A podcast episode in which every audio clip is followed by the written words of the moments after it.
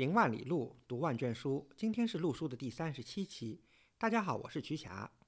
大家好，我是古村。陆书是一档讨论艺术和历史的播客节目。我们追求行知合一的学习体验，行路读书，知其然更知其所以然。欢迎大家订阅收听。陆书节目也会在喜马拉雅、网易云音乐、荔枝 FM 等收听平台上同步。我们诚邀您参加陆书的会员计划。您的加入能让我们行得更远，读得更多。有关会员计划的详情，请访问路书八八点 com 斜杠 member。这个时间过得很快，又到了这个春暖花开的时节。引用一句古诗吧，又到了这个“日出江花红胜火，春来江水绿如蓝，能不忆江南”。那么我说了这个呢，以后呢，大家掉了个书袋，大家就知道我们这一期的主题呢是又转移到了江南。嗯嗯，在这个呃桃红柳绿吧这个时节，嗯，其实呢，我们正是踏青的这个好时候。踏青呢，自然要配上一个什么呢？配上一个仿古，我觉得这才是相得益彰的事情。那么今天呢，我们就来讲讲这个踏青仿古。踏青仿古仿什么呢？嗯，在中国，我觉得这个。深山长古寺，仿古寺是一个我们今天要讲的一个题目啊。因为曲霞，那在你已经生活在了这个春雨绵绵的江南啊，现在也应该到了这个拨云见日的时候了，对吧？嗯，对，这个最近天气才刚好几天，前面真是阴雨霏霏啊，那已经阴雨了很久了。对，到了这个春暖花开、这个拨云见日的时候呢，我觉得我们就去仿古踏青。那仿古踏青呢，呃，刚才讲到的就是我们去寻找一下江南的一些古寺。呃，提起这个江南古寺，自然连这个唐代诗人另外一首诗哈，应该是杜牧的吧？这个南朝四百八十寺，多少楼台烟雨中。嗯，那讲的是南朝了，当然这个南朝梁武帝对吧？呃崇佛。那么我们今天呢，讲讲这个时间往后再播播，讲到这个南宋。呃，南宋当然是以这个临安为这个行在，对吧？呃，经营江南呢，也有一百多年。在这个期间呢，中国的佛教，尤其是禅宗呢，在江南地区呢，有了这个蓬勃的发展。那么在历史上呢，呃，南宋的时候呢，就出现了一个概念，叫这个五山十刹。这个概念，这个概念不知道大家这个听友有没有听说过啊？这个仔细的让这个瞿霞给我们解释一下什么是五山十刹吧。嗯，好的。我觉得从今天我们仿古的这个角度来说呢，呃，五山十刹呢还有一定的现代意义，因为它至少可以给我们仿古呢提供一定的这个线索。五山十刹具体是怎么回事呢？五山十刹基本上都在呃，可以说是南宋中晚期吧形成的一种一种制度了，可以这么说。呃，其实我讲一个例子，大家就很清楚了。比如说，我们今天讲这个西湖十景，对吧？这是杭州的这个西湖十景，什么曲院风荷呀、三潭印月啊、南屏晚钟，对，很多都是朗朗上口、雷锋夕照，对吧？那除了这十景之外呢，还有其实当时。因为这个实景的这个形成就是在南宋时期，除了实景之外，当时还这些南宋的这些士大夫呀、官僚呀、文人啊，当时他们还评定了，比如说还有所谓的呃西湖三十六名妓、七十二名胜，就是呃可能生活在江南温柔乡吧，这个就做了这么多这个所所谓的评头论足，就是罗列评点许多这个名胜古迹的这个事情。五山十刹制度呢，和这个有点相似。呃，五山十刹具体是怎么回事呢？就是当时刚才古村老师说了，就是南宋时期呢，这个禅宗大兴，在南宋的统治区域，尤其以这个浙江为中心的这个禅寺非常的这个兴盛，所以就由朝廷主持呢，把当时他们认为的天下，其实也就是南宋统治区了，把天下的这个所有的禅寺。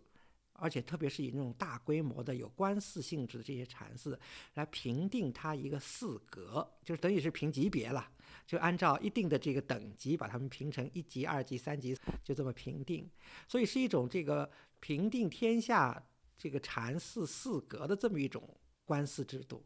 所以最高等级就叫五山，有五座寺院；第二等级呢叫十刹，有十座寺院；然后第三等级呢，在南宋时期呢叫诸山。就是其他的这种山，诸山。以后到了元代承袭五山十刹制度呢，不叫诸山了，把它叫做甲刹。而且呃，因为南宋有多少个诸山呢？我们其实现在文献上是讲的不清楚的。但是在元代当时评定了三十六座甲刹，所以具体这样一个这个基本情况。嗯，其实呢，呃，套用一句现在的话说呢，就把寺院分了分这个行政级别，比方有部级寺院，有局级寺院，有这个呃县团级寺院这样的一个意思吧。呃，但其实呢，我看了个文献啊，就说，呃，为什么叫山跟这个刹？就说为什么叫五个山十个刹？这个好像有的有说法，说是从这个佛教的源头来的。那时候说释迦牟尼那时候什么有五元十塔那个典故来的，不知道这个有没有可信度？我觉得这也是说法之一吧，因为为什么呢？因为五山十刹虽然是因为我们现在比较确定是南宋时期，尤其南宋中晚期形成了这么一种这个佛寺评等级的一个制度，但是呢，在宋代的文献里呢，我们没有找到。我们最早现在能看到的这个记载五山十刹的这个呃情况呢，都是从呃元代的文献里有一些零星的记载，还有明清的文献里有记载，但是呢，就说而且只是在。讲到某一座寺院的这个历史的时候呢，会提到，哎，当时五山十刹怎么回事儿？还有一些文人的笔记里头，就说比较零散。在从文献这个角度来说啊，就没有鉴于正史。哎，对。但是呢，这种制度在从文献的角度来说，在日本呢记载的相当多。嗯。当时日本的很多文献就记载了我们这个宋宋代这个制度有更有比我们这个中国文献有更多的这个信息。至至于古松老师刚才说的，呃，所谓的这个说五山呢是仿效这个这个佛教早期说佛祖在世时候住过这个五座有名的精舍啊，比如说我们耳熟能详的像鹿野苑啊、祇园呐。呃，竹林呀、纳兰陀呀什么的五大精舍，而十刹呢是说模仿佛祖这个寂灭以后的这个十座这个这个佛塔什么的。当然这只是说法之一吧，其实文献上也没这么说。我觉得可能是晚近有些人的一些演绎。嗯，呃。但是呢，这种制度呢，呃，始创于南宋的大概晚中晚期，就宋宁宗时期吧，反正就大概是这个时期。具体就是起源于什么事情，这个说法不一，但时间呢，基本上在宋宁宗时期。但是呢，到了宋朝结束、元朝兴替的时候呢，这种制度呢，在江南地区呢是保存下来了，而且这种制度，这种就是五山十大制度，好像一直到延续到了明初，是不是这样？嗯，对，明代早期。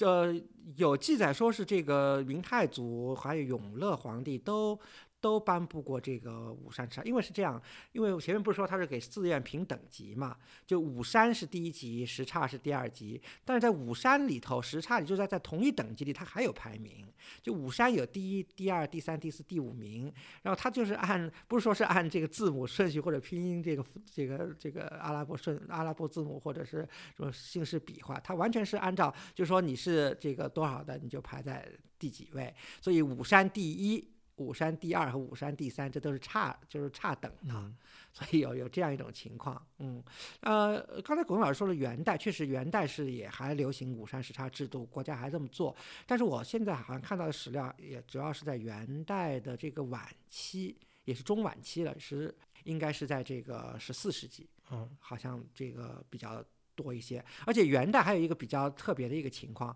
就是元代呢，因为这个大家知道元文宗啊，他在继位之前是生活在江南的，是生活在这个南京的，生活了一段时间，所以以后他的这个前邸啊，后来就成为一个元代这个末期一个非常重要的寺院，就是大龙祥吉庆寺。所以呢，元文宗这个登基以后呢，后来元代皇帝呢就把这个南京的健康的这座大龙祥吉庆寺呢，就是把它呃。升到了最高等，起了一个名字叫五山之上，就是比五山还高，所以它是 number one，五山之上。所以大南南京的大龙祥吉庆寺就是在元元末是第一等寺院，第第一名的寺院，下面再排五山，再排十刹，再排甲刹，而且这种。这种制度后来又被日本人也又学走了，所以日本人也搞了一个五山之上，其实就是京都这京都五山之上的这个就是那个南禅寺，也成为这个第一寺院。嗯，呃，这种五山十刹的制度呢，呃，它的范围呢，刚才讲了，呃，其实呢，在南宋时期呢，只涵盖在中国的这个呃南方的这个地区，对吧？那么即使到了元代，好像重新评定的时候，好像涵盖了若干的北方的一些寺院，是不是？哎。北方，但北方寺院还是不多，嗯，主要还是南方的这些寺院，嗯，所以它的影响力主要是在南方。那么，呃，但是很遗憾啊，因为就跟徐家刚才讲的，中国的正史文献记载这个非常不详细。其实，呃，慢慢的这个制度呢就湮灭掉了，具体什么时候湮灭掉的呢也不详，反正到了清代肯定是没有了。嗯，可应该在明代中晚期也就不见于史籍记载，就再也没有这种事情。对，甚至于就说在这个禅宗，他们或者自己的就是佛教的这个内部，慢慢对这个东西也。搞得有点似是而非，因为我们若干期前做过一个另外一个选题，讲到这个这个日本的一个僧人叫长盘大定，对吧？他呢到中国来寻访这个五山十刹，好像到了这个宁波，对吧？去问宁波的一个大寺院的一个方丈说：“哎，这个五山十刹，呃，听说过没有？”那个方丈理所当然想到这个中国佛教四大名山的问题去了。对，就是牛头不对马嘴。对，因为这里面的山不是此山非彼山，它这个山不是那个山峰的这个山的这个含义在里面。当然也有这也有文献说，就是说这种制度到了明代以后，就是说呃中晚期以后就被这个其实这四大名山替代了。就是中国的这个佛教四大名山的兴盛，好像也差不多，就是说是在明代那时候开始。嗯，也是中晚期逐渐形成了。现在我们知道的四大名山，对的，对，甚至于甚至拿这个金银铜铁来比较这四大名山的这个位置，对吧？嗯，那所以既然我们又提到了山，所以其实还是要把这个五山这个山，我们可以再详细再解释一下。就山啊，尤其是北宋还不是这样，也是南宋形成这么个概念，就是就是山就是寺院的一个代称，就山林就是寺院。对，这一点好像在日本是延续的。对吧？对，这完全就是学的是南宋嘛。咱们到日本去看什么什么什么什么寺院，都是什么什么山，什么本总本山，对，就是差不多的意思。比如说，我们就拿这个南宋当时这个呃平定的第一次平定的所谓禅宗的这个五山来说吧。比如说啊，它的第一名就是那个呃临安的径山，兴圣万寿寺。就是它又叫径山，山呢，当然那个地方也叫径山，但是它这个寺呢，其实又可以叫径山寺，但它又有一个等于是一个学名叫兴圣万寿寺，所以又可以叫它径山寺，又可以叫它兴圣万寿寺或者万寿寺都可以啊。所以又比如说我们现在大家知道杭州第一大名胜对吧？灵隐寺，灵隐寺那时候排第二对吧？对，当时是排第二，所以灵隐寺那就叫北山景德灵隐寺，它也是。山号是北山，然后这个呃，或者叫它北山寺，然后呢，它又是景德灵隐寺，就有这么一个意思。学名实际上是就灵隐寺，前面还有一个景德两个字。对对对，其实还有一个挺有意思，就是说天童，我们现在知道宁波的天童寺啊，这个非常有名，当时是所谓的禅宗五山是排第三名，就是五山第三。那天童寺，天童寺其实它它的山号呢叫天童山。它的寺名呢叫景德寺，所以叫明州，因为那个南宋时期宁波叫明州嘛，所以它叫明州天童山景德寺。嗯，所以到后代以后就这个景德寺反而不流传了，但是这个他把他的山号后来就直接改叫成他的寺名了，叫天童。那那索性那个借这个机会，瞿霞把这个五山十刹都整个先把名字报一遍啊。那那好啊，呃，比如说我们刚才已经讲到了这个武山第三了啊，那武山第四呢，就是就是临安的，就是南山的净慈报恩光孝寺，就就是其实就是就是济公以后这个终老的那个净慈寺，嗯，就是这个南屏晚钟，对对，就净慈寺，净慈寺可以其实可以值得还再说两句，就是净慈寺呢在。呃，南宋时候呢是当然是五山第四了，但是说是在元代的时候，杭州城里这个净慈净慈寺的名望要超过灵隐，说是非常了得，嗯，尤其在元代。对，元代好像我看了一些这个，好像净慈是出了很很有几个有名的大和尚。嗯，是对，这都是有传的，而且这个，而且在这个很有意思，就是好像除了有传以外，就是说，呃，他们的他们的像好像也在等于在画史上也是有地位的，有很有就是说，名气的，嗯，对对对，是的，呃，这个当然是另外一个呃话题，我们可以再再来讲这个就元代的一些宗教的一些情况啊。现在我们再还回到这个南宋，那第五山是谁呢？第五山又又又是明州，就是宁波了，就是明州的玉王山，其其实就是阿育王寺。但是呢，那个时候的玉玉王只是他的山号，他的寺名的大号叫广利寺，就是明州玉王山广利寺，也就是今天的阿育王寺了，啊，是五山第五。呃，所以这五山实际上三个在杭州境内，现在的杭州境内，两个啊在现在的宁波境内。对，可其实可惜的是，就是这样的这种又有三号又有四号的这样一种提法呢，现在我们是在中国是绝对不这么做了。其实到了嗯明代以后也不这么提了，但日本一直是这么提的。比如说呃，日本今天啊，我们大家都耳熟能详，比如京都五山，对吧？挺有名的。那比如说像天龙寺，那其实天龙寺也有山号啊，而且日本人经常把它同时提。天龙寺就是灵龟山天龙寺，呃，很有名的这个京都大寺东福寺五山之一，叫惠日山东福寺。嗯，比如相国寺就是万年山相国寺，所以它山号和寺号现在还是同时流行。可惜这种制度在我们国内就已经是早就湮湮灭掉了。啊，这个也听了以后，不是不是让人比较感慨啊。这个当然，这个感慨的东西还在后头呢。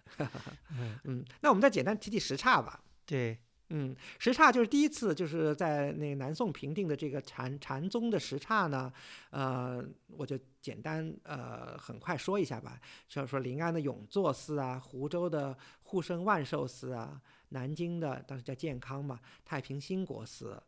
呃，其实太平兴国寺就是讲山寺，就是现在的那个灵谷寺，呃，平江的报恩光孝寺。这个平江嘛，就是这个这个苏州了，嗯，当时在呃南宋的时候叫平江，呃，还有明又回到明州、宁波的资圣寺、温州的龙祥寺、福州福州的崇圣寺、婺州的宝林寺、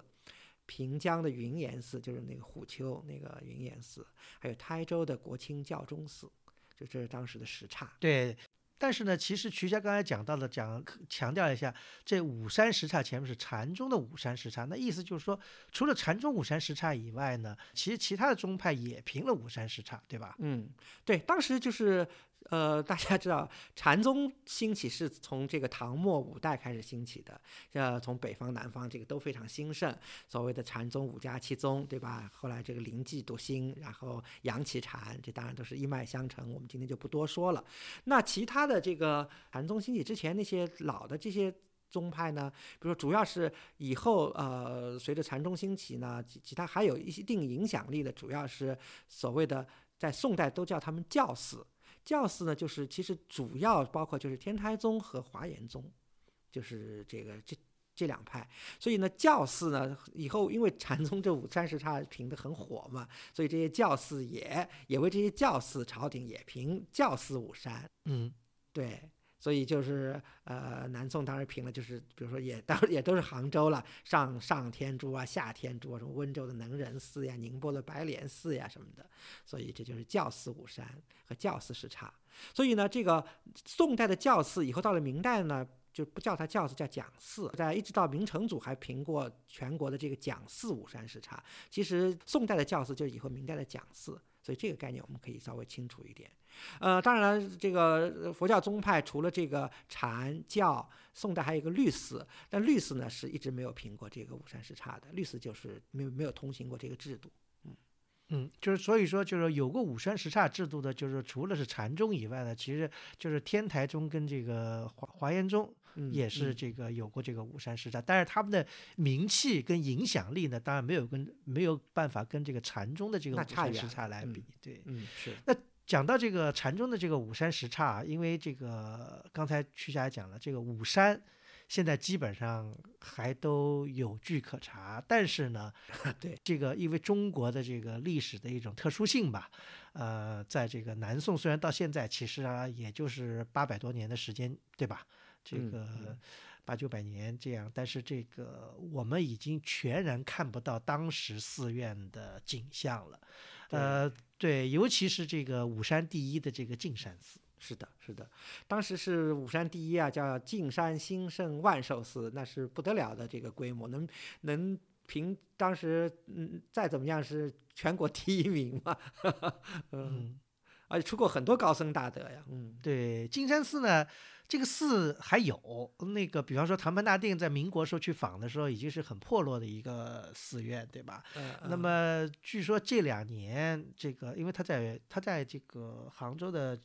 下面的一个叫那个余杭，对吧？余杭对余杭嗯。对，呃，好像现在好像又又又恢大兴土木的恢复起来了，对。对，周围真是环境优美，而且非常的嗯。清幽啊，而且它因为它离杭州还有一点儿路嘛，在余杭的这个深山里头，然后而且它是在它不是在山谷，它在山顶上，嗯。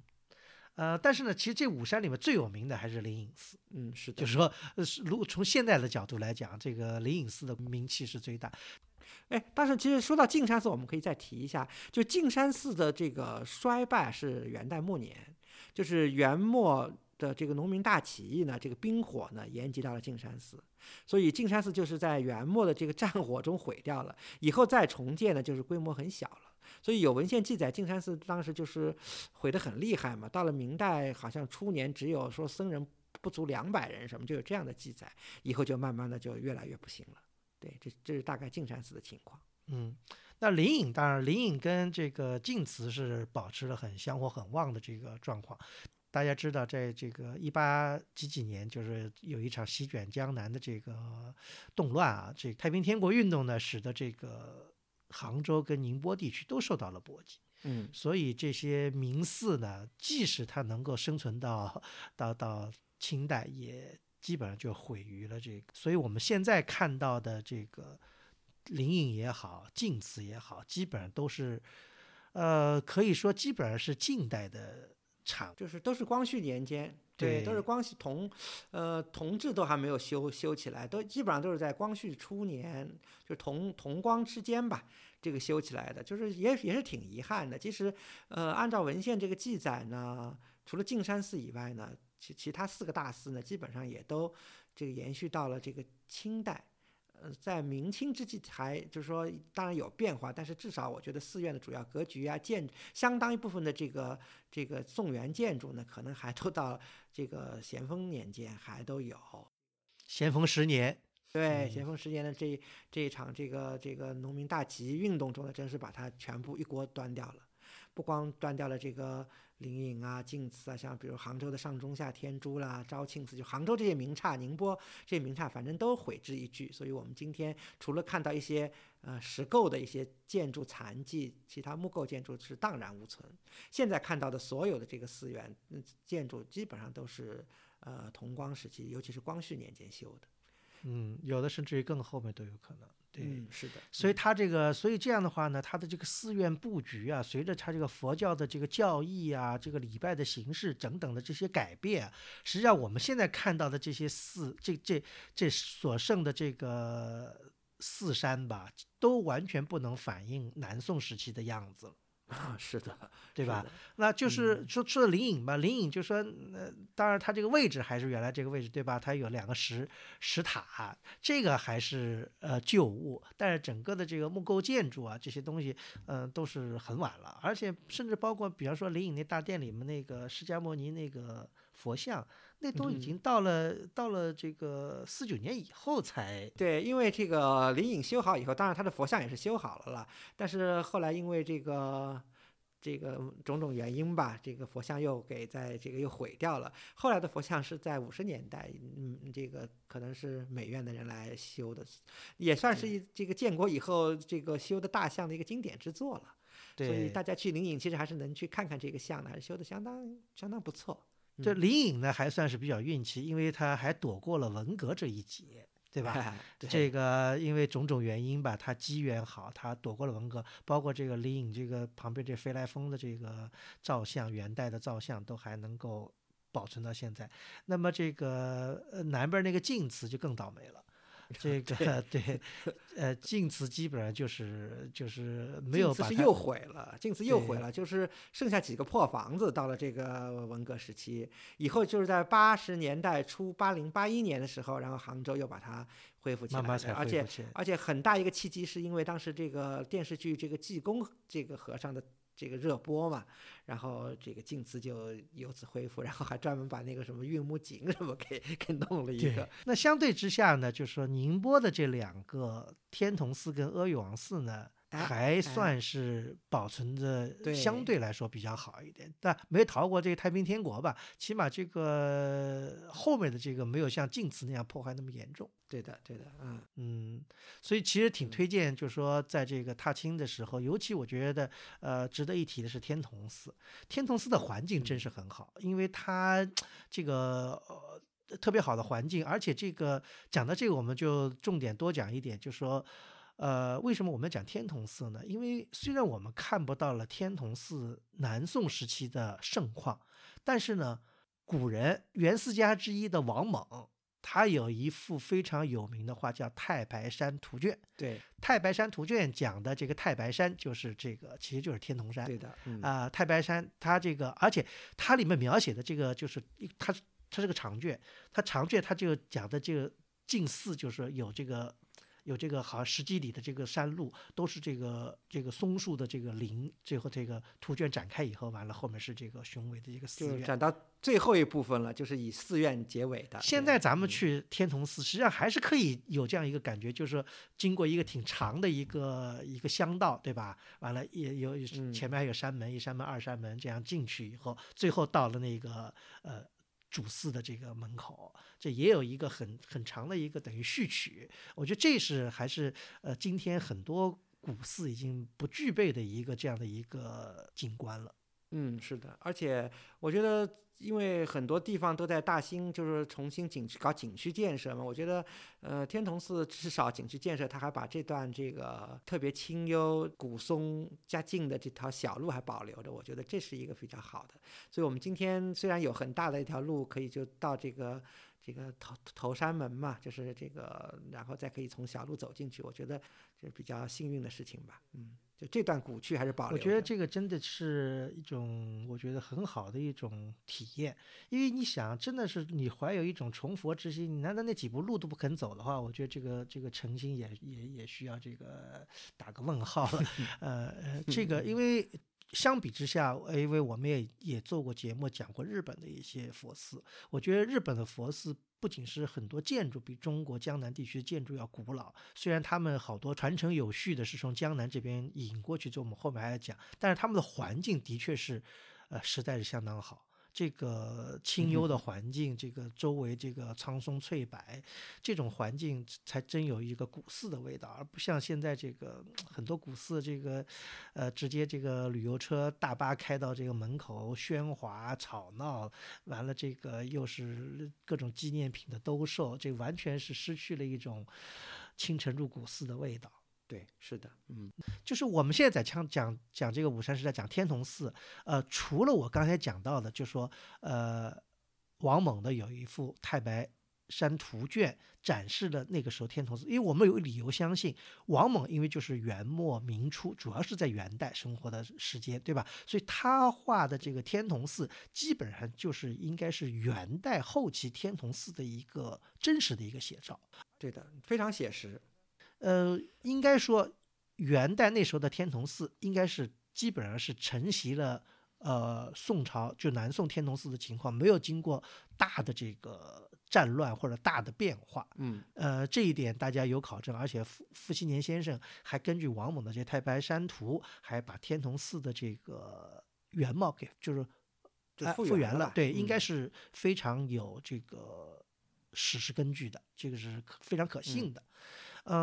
对，这里面其实呢还有一个就是我们知道天童寺的景象呢，除了是王猛的这个《太白山图》以外，还有的一个来源就来源于一个名词叫五山石刹图。嗯这个五山石刹图我们可能要重点讲一下，为什么呢？这五山石刹图实际上是来自于我们的东邻日本。呃，这个具体的来龙去脉，请这个曲家给我们简单的梳理一下这五山石刹图的这个概念。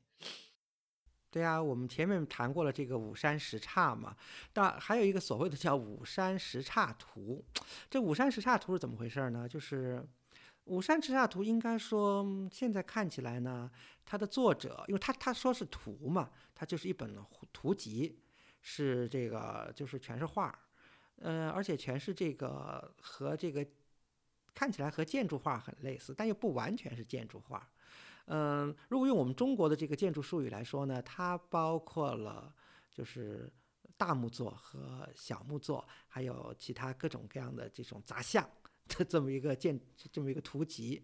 看起来它的作者还是应该是日本人，是当时日本来南宋留学的这些僧人啊，他们在南宋的这些大规模的禅寺里。就尤其在五山十刹里修行完了以后，他们为了回日本去建所谓的这种宋风禅的禅寺呢，他们就把当时南他们留学过的这些南宋的著名的这些参拜留学过的这些禅寺，把它图像画下来，尤其把它的这种建筑、建筑的格局、寺院的格局、建筑的这个。平面、剖面、立面，甚至于家具，甚至于匾额，就是各种各样的细节，把它们图画画下来以后带回日本，就这么一幅一个图集。嗯，这个图集呢，而且好像这个刚才你讲的，就是说，呃，其实非常。宝贵的，对于我们来说，呃，甚至有的学者认为，就是说，因为这是就是他的这个对象也是南宋的东西，等于呃，说是宋代除了留给我们一本《营造法式》以外，其实这个《五山十刹图》也是非常重要的，让我们来理解这个宋代建筑的一个资料。嗯，我觉得呃，古松老师提的特别好，提到《营造法式》，《营造法式》当然是我们现在知道一本这个北宋末年颁布的一个建筑规范，告诉我们建筑。中国的这些呃大木作、小木作、石作、混作这样的这各种各样的建筑是怎么做的？它的规格是怎么样的？特别的重要。但是我觉得在很大程度上，这五山十岔图它就是一个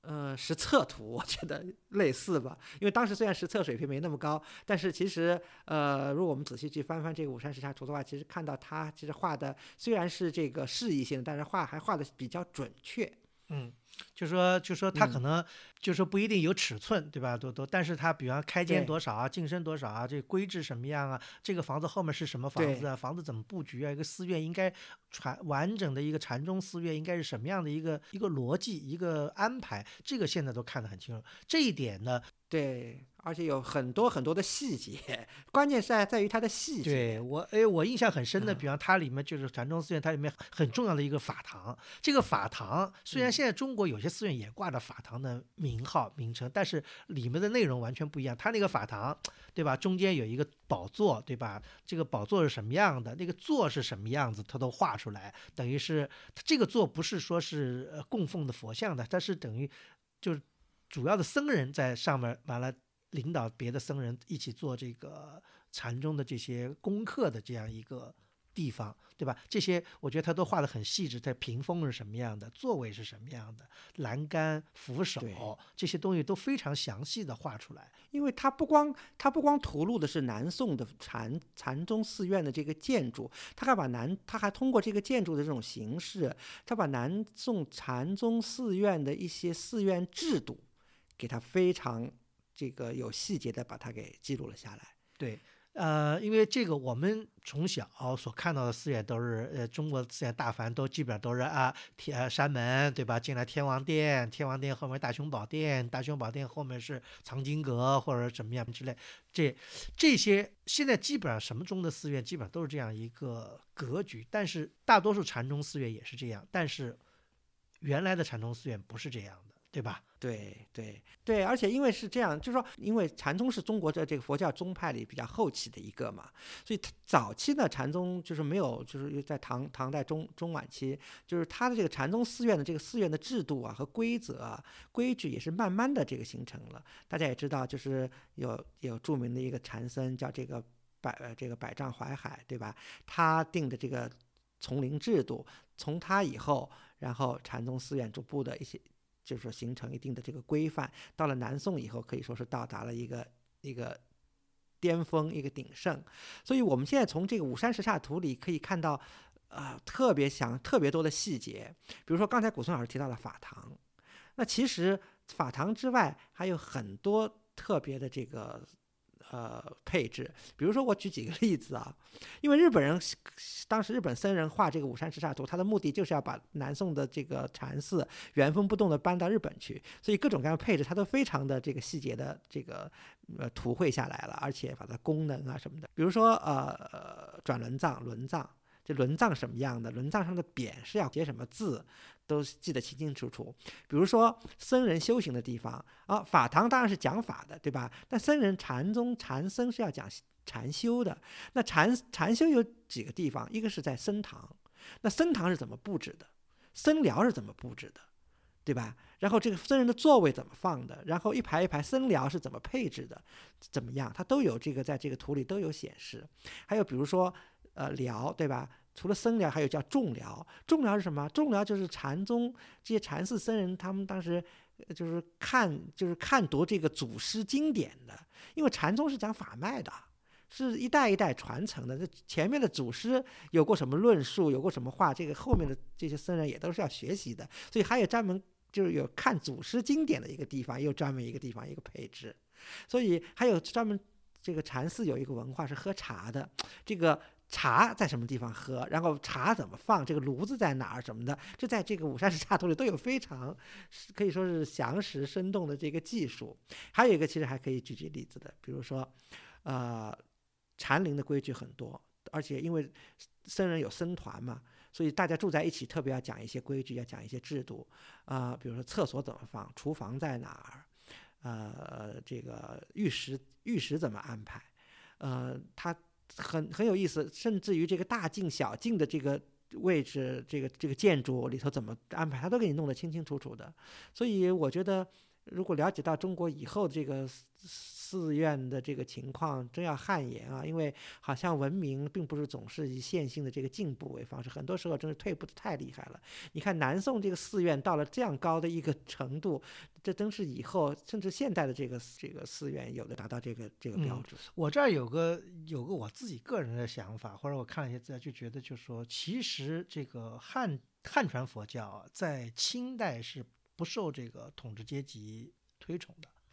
所以呢，其实就是汉传佛教在清代，尤其在晚清的时候，其实急剧的衰退。所以这个可能也使得很多就是，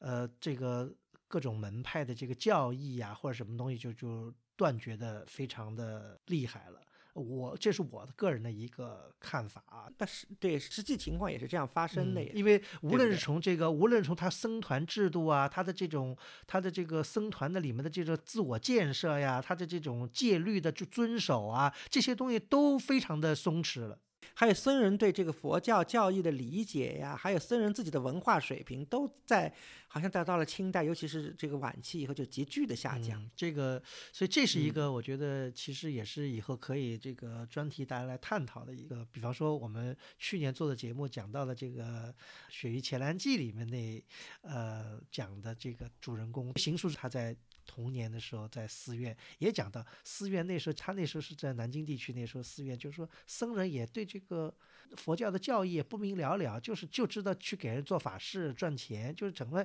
完全就是一种职业，而不是一种信仰的一种追求。这些可能种种吧，各各种综合因素导导致了这个中国的这个佛教有不仅是建筑，整个的这个。建设都非常的衰退，所以邢树之老人才才会也参与到了这个民国时期或者晚期就开始了这个中国佛教的一种重建当中啊，就这种重建的工作呢，我觉得，嗯嗯，怎么说呢，也还是任重而道远，因为因为任何宗教实际上都是它的这个体现在人身上，对吧？这个这个 体现在人身上，这个去年这个佛教界发生的这个事情也能大家看到，那这个咱们就就就不讲了。那么再回到这个天童寺，呃，有一点我觉得我在天童寺还能看见一些这个以前五山十刹的，就刚才讲到，就是说，呃，在五山十刹里面，他讲到就是有一个就专门叫佛殿。因为你去这个天童寺，现在看很有意思，它有一个大殿，它这名字就叫佛殿，这个跟其他好多寺院有点不一样，好多其他基本上没有一个寺院叫会把这个一个大殿的名叫佛殿，或者叫这个叫呃毗卢殿，或者这叫叫什么大悲殿，或者这个叫什么大雄宝殿，对吧？很少有人就光只知道这个叫佛殿。那如果看的话，我一开始我最早去我还不知道五山十大的时候，我觉得挺奇怪，为什么是叫佛殿？但你回过头来，你看到了这个五山十大图，明了了这是那个时期的这个。设置的时候，他就这，他佛殿实际上相对于他这个禅宗寺院就有佛殿、有法堂、有僧堂，对吧？还有这样一这样一一套主食堂，还前面还有三门众寮、轮藏、东司，对，这才是一个，其实是一点点的遗存了，就是在现在还可以看到。嗯，但是从建筑的规制啊什么，呃，如果大家有兴趣，可以把这个傅熹年先生复原的这个天童寺的这个。呃呃，就原来的原貌跟现在比较一下，那这那大相径庭的厉害。这个，所以在那个呃王蒙的太白山图和呃，而且傅先生根据这个太白山的复原呢，我们可以看到天童寺的这个主山门啊，它是一个重城的一个楼阁，面阔七间，这么一个大楼阁。嗯，后面的那个主殿佛殿也是一个七间的一个一个大殿，然后。嗯，是廊无性质的，而且也有非常有意思的，它的主殿的两侧也有这种爬廊，然后接上这个两侧的这个廊屋，这是在王蒙的画里是画的清清楚楚的。这个当然，这个山门是是大楼阁，这个在山西有些寺院还能依稀看到一些影子，好像在江南的所有的寺院里面，已经没有一个寺院还是有这样的一种规矩，只能在古画里看到。当然，在日本都是这样了。对，嗯，对。那么讲到这个，就是我们要理厘清有一个概念，因为现在嗯，在很多人介绍这个中国的汉传佛教的寺院的时候，用了一个 term，就一个一个词叫伽蓝七堂。嗯，这个是有误解的，有非常大的误解。这个非常大误解在什么呢？好多人理解伽蓝七堂是什么呢？等于是七座房子，等于是正殿三进三座。旁边各有四四个东西配电，它加在一起正好是七。来这么来想当然的理解，伽蓝七堂是这个意思。对，其实差不多。因为这个伽蓝七堂在，因为我觉得听我们节目的都是这个呃古建筑或者文物的爱好者啊，如果看到一些嗯，甚至说于属于很专业的一个介绍，经常就说，哎呀，这个寺院以伽蓝七堂之制，而且都是讲它是一种制度啊啊，这个。到哪都是伽蓝七堂，而且说是这是我们宋代以来的这个中国佛寺布局的基本规则，甚至有人更夸张，说是唐宋以来，把唐朝也给加进去了，真的是，哎，嗯，这是大谬，嗯，所以而且很多时候只讲伽蓝七堂，也不也不讲伽蓝七堂什么意思，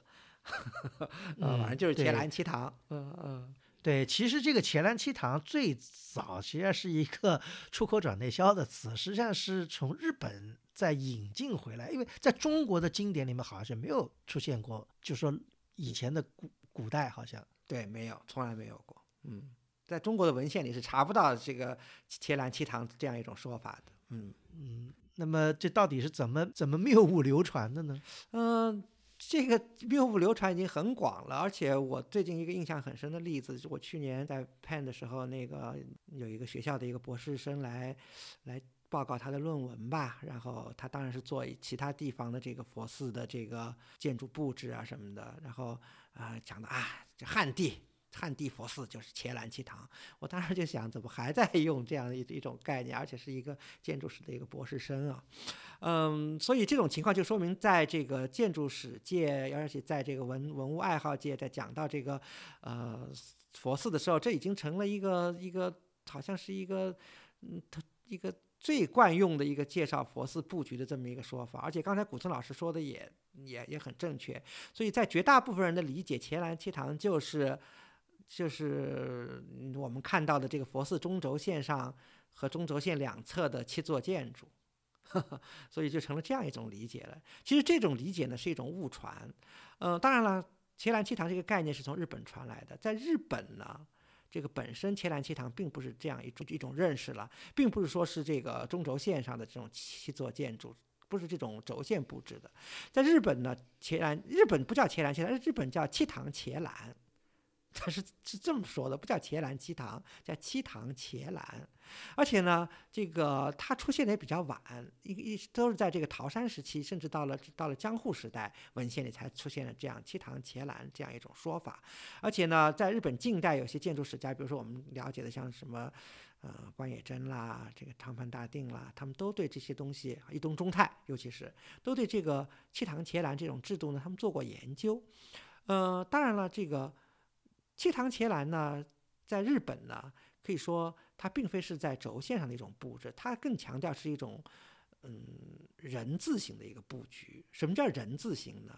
人字形我们汉字写就是人，但是在日本呢，它就是画出一个人的一个形象来。人不有头有四肢嘛，所以就是在这个这个四肢上呢，就有一些附属建筑，比如说这个在这个如果从南向北了，在这个脚的位置，它有这个厕所，东边是厕所。等于是什么呢？如果大家看这张图的话，就可以知道它的这个左脚是厕所，右脚是这个呃浴室，然后那个左手就是左左上肢呢，那边是厨房，右上肢呢。是这个这个僧房僧舍，然后在当中部位呢是这个山门佛殿和法堂，就所谓的这样的一种人形的一种布置，甚至就是或者叫它十字形或者人字形人形的这样一种布局吧。这是日本人日本学者建筑史家理解的他们这种所谓的七堂伽蓝，就是所谓的山门佛殿法堂浴室厕所僧房，这个厨房，等于是把这个呃一座呃。最基本的一座佛寺的一些必须配备的这么种建筑，把它作为一个总结，其实，在基本上是这样一个意思。嗯，但这个意思呢，可能也当然也是受到了中国当时这个呃。佛寺的一些影响，才总结出这样一个东西吧。就说影子可能是来源于中国，对对。它的影子呢，和南宋佛寺的，就是就是它，因为它前面讲到的这些所有的建筑吧，都在南宋佛寺，尤其在南宋佛禅宗佛寺的核心部分，都是能看到这些建筑。但是南宋佛寺并不是按照这个来设置的，因为就像刚才我们在五山石刹图里看到的，它的这个这个佛寺的这个禅寺的这个建筑的设置非常复杂。那并不是只是用所谓的七座建筑或者七种建筑能够来一言以概括的，所以呢，这个七七堂伽蓝呢，应该说是日本晚近的这种僧人呢，对当时他们的这种佛寺的一种，就是当时他们日本建造伽蓝的一种基本的一种理解。所以他们对自己的一种总结，而这种东西的来源呢，有可能在一定程度上呢，也受到了当时南宋佛寺的一些影响，所以部分呢是契合的，但不能以偏概全。第一个，它是指的是一种，就是说，也是中国，就是说早期南宋时期的一些影子，而和我们以后理解的这个所谓的中。中轴线布对称布局，七七座不同建筑，这完全是不搭边的。所以有我看到有学者是这么说的，说是伽蓝七堂这个概念经过了两次误读，一次是日本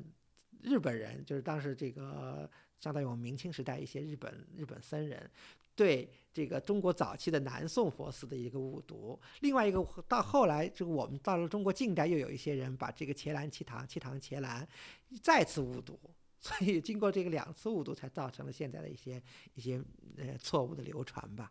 嗯嗯，当然这个我们不是去这个要把这个怎么详细的从学术角度啊，只是我觉得大家就说不要人云亦云是很重要的。我觉得既然现在很多人对这种传统啊都很感兴趣，但是我觉得切记的就是这个人云亦云，而且我觉得这个伽蓝七堂就是一个很好的一个人云亦云的一个例子。对对，因为怎么说呢？这个其实还咱们可以再多说几句吧。就是这个概念的引入呢，当然也是要提到我们一九三零年代这个营造学社的。当然，最早提到这个的也是从日本留学归来的这个刘敦桢先生。他在这个最早是在北平智化寺如来殿调查记里提到了呃伽蓝七堂的，但是他呢讲的是非常的谨慎的。那刘先生是这么说的啊，我我我我特别把这篇文章翻来了，看到了，因为我印象里是有的。他说这个他是在讲智化寺如来殿的时候，他说智化他在讲智化寺，他说智化寺的堂殿配列之法呀，就是讲它的布局嘛。他说唐宋以来有伽蓝七堂之称，但这个概念呢，我觉得刘先生当时是完全引用的这个这个这个日本的概念。但是呢，他说呃。但是为各宗略有异同，就是各个宗派的佛寺略有异同。然后说是根据地方情况、环境啊，有的增加，有的减少。所以他说漏者简漏者以食堂、寝堂、库房、浴室列入七堂之内。怎么怎么怎么样？所以刘先生写的，就是说他就是这么一笔带过的，他引用了这个概念，但他并没有，而且他有些地方呢，他可能觉得也说不通，他只是说了最最简陋的佛寺，就是那种简单的佛寺，可能有这么这这个七堂之数，而且呃，以后大家知道，到了一九七零年代，这个刘先生以后在编那个中国建筑史的时候，就再也没有出现伽蓝七堂这样的一个说法了，但是这个概念却被广泛这个流传下来了，所以。被人不加这个这个研究的引用，所以这也是一个学术史上的。以后我我相信这个以后在这个建筑史上总有一天会拨乱反正的。嗯嗯，对，这就跟那个就跟喜龙人喜人龙一这种一样的一个情况。嗯，对。那么现在讲过来，就是我们刚才讲到啊，的确这个孔子讲过这个“礼失求诸也”啊，这个因为我们毋庸置疑，就是或者不用讳言。虽然我们这个中华文明源远流长，这个我们华夏先民创造了很多非常灿烂的这个文化，但是，嗯，这个成也萧何，败也萧何吧。这个很多这个我们好的优良的这些文化跟传统的，呃，反往往呢，后来因为各种原因呢，在我们这个华夏呢又又失传了，就是就很有意思，就是这个。比方说，我们今天讲到这个五山十刹这个东西，就是已经湮灭了。如果不是近代日本人把它再提起来，或可能我们中国人很多就不太知道这个，我们还曾经有过这样的制度。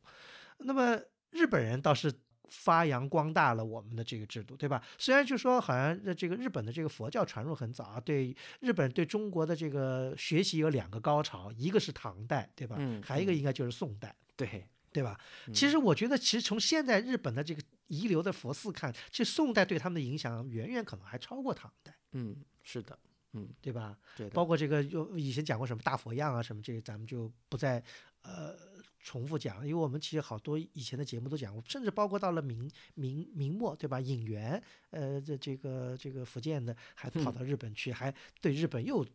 再来一次这个中日文化交流的一个高潮，那么这个咱们就不讲，就讲讲这个五山十刹制度对日本的影响吧。对呀，就像刚才古村老师说的，这个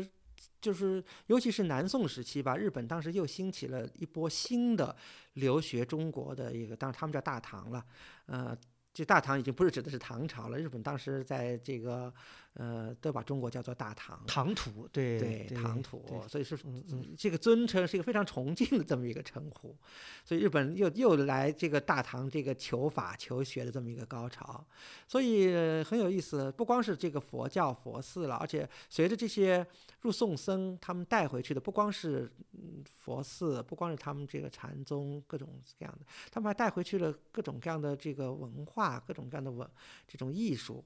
嗯，观念，所以可以可以说，现在日本人最值得称道的许多东西，比如说是茶道呀、花道呀、剑道呀，还有很多各各种方面，其实很多地方都有这个我们宋朝的一些文化的一些影子。可惜在我们这个本土都已经这个湮灭了，但是在日本真是被发扬光大了。当然这些我们不展开说，其实还是说点具象的，说点这个佛寺，呃方面的这种情况。呃，当然了，这个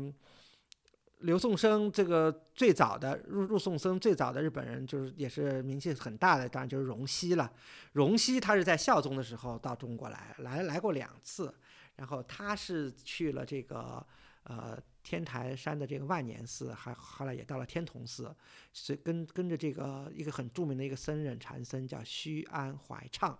这个做做他的徒弟，然后他等于是把灵济宗的这个黄龙派传到了日本，所以荣西这个人呢，就是现在日本就尊他是日本禅宗的开开山祖师，是开宗禅师。后来以后的这些著名的这些僧人，很多都是荣西的这个弟子啊、法孙啊，就是在就就就是荣西一脉的。所以荣西以后，荣西的弟子就是道元，也是到了宁波的这个天童寺，跟掌温如镜学习这个曹洞禅的。后来他。回到了这个日本，就学着这个天童寺，就创立了这个月前的永平寺。所以这位道元呢，也是日本曹洞宗的开山祖。所以葛村老师讲了，这个天童寺的环境特别优美啊。呃，长繁大定在一九二零年去宁波去访天童寺的时候，他也感到，哎呀，这个真和永平寺那个环境是很像的。所以这个说明这个历史上这记载真的是真的是没有问题。呃，而且当时的这个中日之间的这个交流啊，远比我们想象的要密切。嗯，其实举一个例子，这个天童寺的大山门在宋末的时候有一次经历了一次，我忘了是风灾还是火灾，给毁掉了。当时这个为了重修这个山门，呃，因为才从太太白山图来看，它是一切尖的重城的一个大大山门。为了修这个山门，当时缺少木头，后来好像就是道元当时从日本组织了日本这个砍伐了这个日本的这个山山林里的原木，运到中国来给这个天童寺修了山门。嗯，还有这样一个记载。嗯，可以想象，就是说这个中日之间，尤其在南宋那个时候，其实互相因为。大家知道，南宋那个时候其实是还是蛮开放的，就是说这种远洋贸易啊，这种航海啊，这些都技术还是挺先进的。所以，呃，跨海到日本啊，什么这也不是说一件非常那个不可能的事情。对对呀，是。对，而且从宁波那边，其实跨海到日本的，比方说南边的这个这个九州啊，什么好像挺近的。不是特别远，对对，几天就到了，嗯，对，所以这个交流非常多。呃，其实今天啊，这个我们要讲到这个日本的一些观感啊，因为这个当然以前我们也做过这个京都的这个节目，呃，再讲讲这个东福寺吧。哎，东福寺呢也是这个京都五山，对吧？当然了，讲到东福寺呢，就要提一提这个人，就是圆耳辩圆。嗯，圆耳辩圆是他的法名了，他是荣西的法孙。这个圆耳辩圆，他呢来到，就是也是在宋末的时候，一二三几年了。他去哪儿留学的？他就去了武山第一，就是径山万寿寺，跟的是这个径山寺里最著名的这个这个禅僧，叫无准师范。所以他成了无准师范的这个徒弟，学了参禅学了六年，然后临回日本的时候，然后无准师范把自己的这个就是向他交付了这个祖师的法医。还有这个宗派图，还有他自己的这个画像，叫自赞顶像嘛，作为传传法的信物，就是交给了这个这个圆耳辩圆。然后圆耳辩圆呢，就是回到了这个日本以后呢，正好当时在日本就有这么个情况，就是日本的当时的政治中心啊，在在从奈良向京都转移的这么一个过程。我们知道，今天我们知道奈良有两大寺，对不对？东寺，嗯，东大寺和兴福寺。所以这这当时的这两个寺院寺院的这个规模都很大，但那两个寺都不是禅寺了。所以当时禅宗又在日本兴起了，而且又有一个情况就是日本的这个政治权力从奈良向京都转移，所以当时那个关白呢就要在京都建一个大寺。第一个说法就是这个东福寺在一定程度上是学了径山寺的这个格局，另外一个就是他在这个规模上当时是想着要超过。东大寺和兴福寺，所以就取东大寺和兴福寺各取一个名字，叫东福寺。所以东福寺的名字就是这么来的。对，这样。对，而且呢，呃，所以东福寺在就是因为规模特别大，修建了很长时间，修建了前后修，第一次修是前后修建了二十多年，就是还没修完的时候，当时圆耳辩圆的这个声名鹊起嘛，呃，所以就请圆耳辩圆到东福寺来做东福寺的开山祖师。就是这么个情况，而且圆耳辩圆以后，这个呃，他就把这个呃无准师范给他的那些传法的信物就放在了东福寺嘛，而且这些东西非常可赞叹的是，今天还保存在寺内。嗯。所以这个真的是让我们太羡慕、太眼红了。对，有些好像是借展到了那个东京那个博物馆，对吧？对的，有一些它都注明是东佛寺。对，就是这个产权还是东佛寺的，但是对，而且其实其实还可以多说两句这个圆耳辩圆啊。就现在讲到圆耳辩圆，可能日本人都不太熟悉，但是你讲到圣依法师、圣依国师，无人不知，无人不晓，因为他以后的在日本的影响太大，他他给应该是给两位天皇受了菩萨戒，所以。嗯，就是后来他死后，就是这个日本就追封他为这个圣医国师，呃，影响很大。他不光带回了这个禅宗，带回了这个开山了东福寺，他还有一点，我们今天大家有很多人爱吃日本拉面，对不对？嗯，你捧着这个日本吃拉面吃这个的时候，你就要想到是圣医国师，因为他当时有一个，这是完全记载完全没有没有问题的，就是他从。中国带回了，就是大家知道这个水墨嘛。宋代在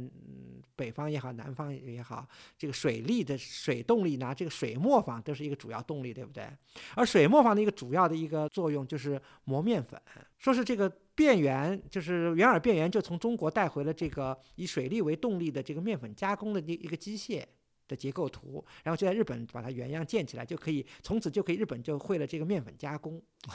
嗯，所以日本人吃面吃面粉吃面，所有都是从元尔卞源以后才有的。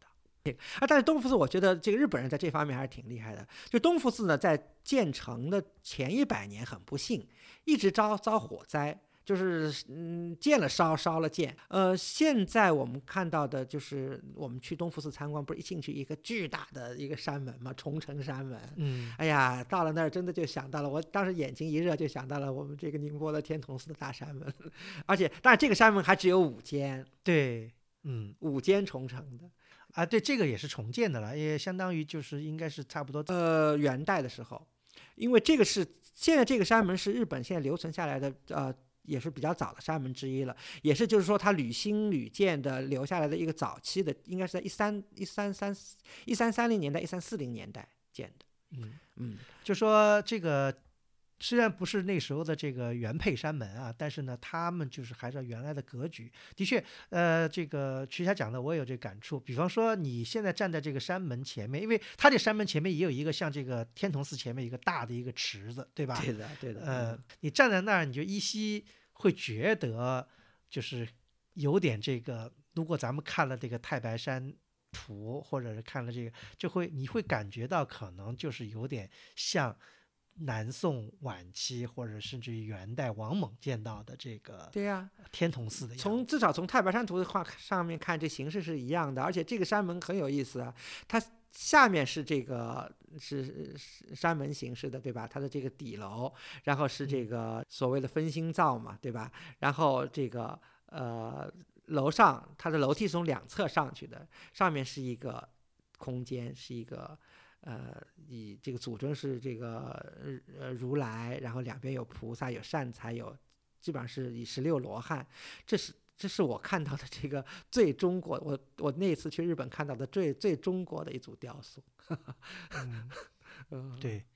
怎么说呢？我觉得，呃，我们刚才讲到了这个京都的东佛寺，再讲到了说，呃，宁波的天童寺啊，就如果这个大家踏青访古啊，有条件的呢，可以把这两座寺院可可以串起来看一看，来体会一下中国禅宗这个这种历史跟它的源远流长的这个影响。好，那这一期的节目就到此结束，感谢收听。如果您想了解更多内容，请阅读本期节目的会员通讯。陆书之友微店是购买会员计划和会员通讯的主要渠道。我们的节目在每旬的第八日上线，在陆书八八点 com 可以找到与节目内容有关的链接。我们欢迎批评和反馈，您可以通过陆书的微信公众号联系我们，也可以发邮件至陆书八八八八 at outlook 点 com。再次感谢您的收听，我们下期再见。